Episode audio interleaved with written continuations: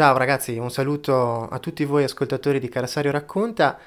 Parto subito con una premessa, così sarete liberi di decidere se proseguire con questo ascolto o se rimandare di una settimana ai prossimi argomenti. Questo episodio è un episodio atipico in quanto si tratta di un talk riflessivo che voglio fare insieme a voi e in pratica rimando alle prossime settimane la letteratura, il cinema, i nostri amati eventi sportivi e le indimenticabili rock band.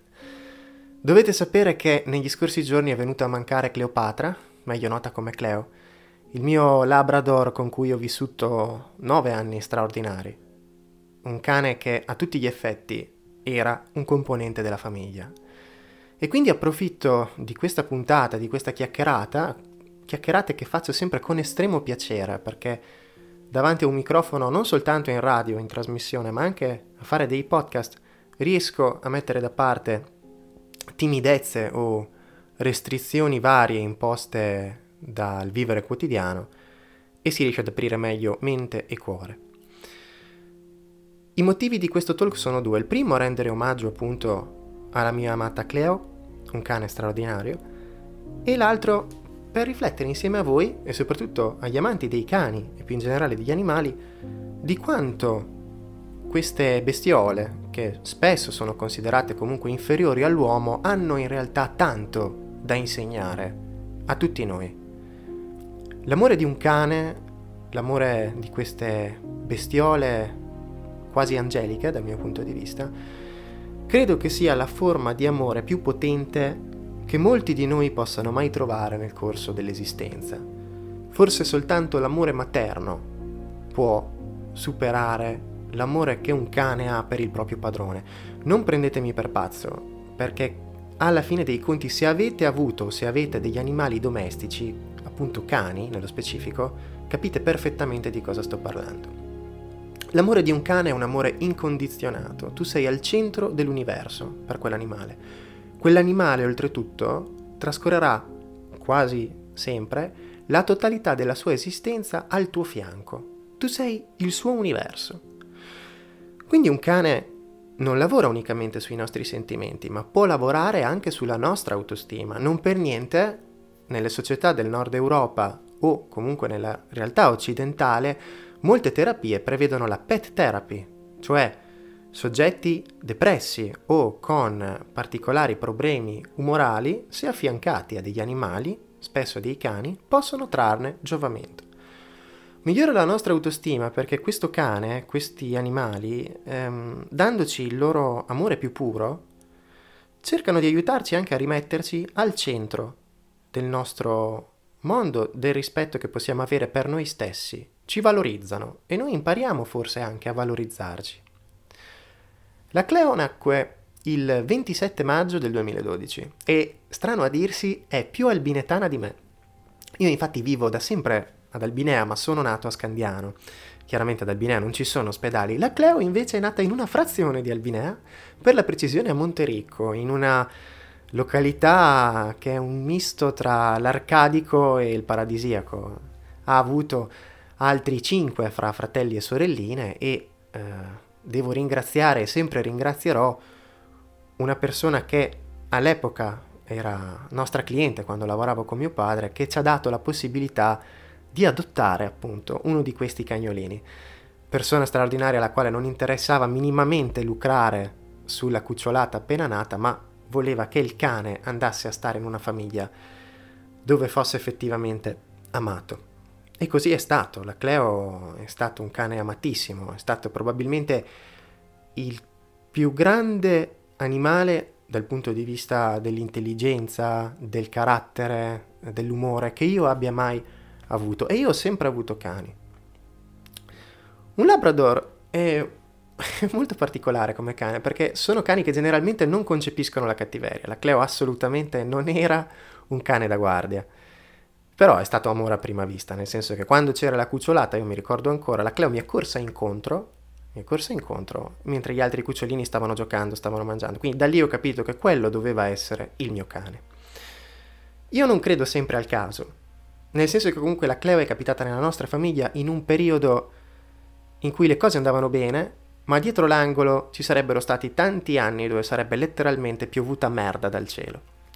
E la Cleo c'è stata, la Cleo è stata al nostro fianco, la Cleo ha sempre saputo con la sua presenza e col suo carattere straordinario esserci di aiuto. E la Cleo è stata nobile anche nel modo di affrontare la malattia. Voi direte, ah, Carassario, ma cosa stai dicendo? È un cane. Sì, è vero, va bene, ok. Però questo cane da settembre gli è stato diagnosticato un tumore alla mandibola e con una forza d'animo straordinaria ha retto fino alla fine. Sembra quasi che avesse voluto che noi chiudessimo dei cerchi, che sistemassimo delle situazioni, per poi una volta che fossero state compiute tutte queste missioni, per così dire, di casa, potesse lasciarsi andare. La Cleo non ha minimamente risentito in ambito umorale della malattia, non si è incattivita, non si è inacidita, non è diventata aggressiva, è diventata ancora più buona se possibile. E questo è qualcosa di incredibile. Io credo che tutti quanti, prima di mettere al mondo dei figli, tra l'altro queste sono divagazioni ma prendetele come tali, ripeto, chiacchierata, spinta a mente aperta, prima di mettere al mondo dei figli si debba innanzitutto, credo che si debba innanzitutto prendere cura di un animale. Quando si riesce a mettere a proprio agio un animale, tenergli dietro, curarlo, accudirlo e tutto, allora dopo si può pensare di. Poi un'altra considerazione che voglio fare con voi, non so se vi è capitato, qui parlo soprattutto rivolto ai, ai grandi appassionati di animali, ai, ai grandi cagnari come sottoscritto, ma voi vi fidate di chi non apprezza i cani? Io generalmente no.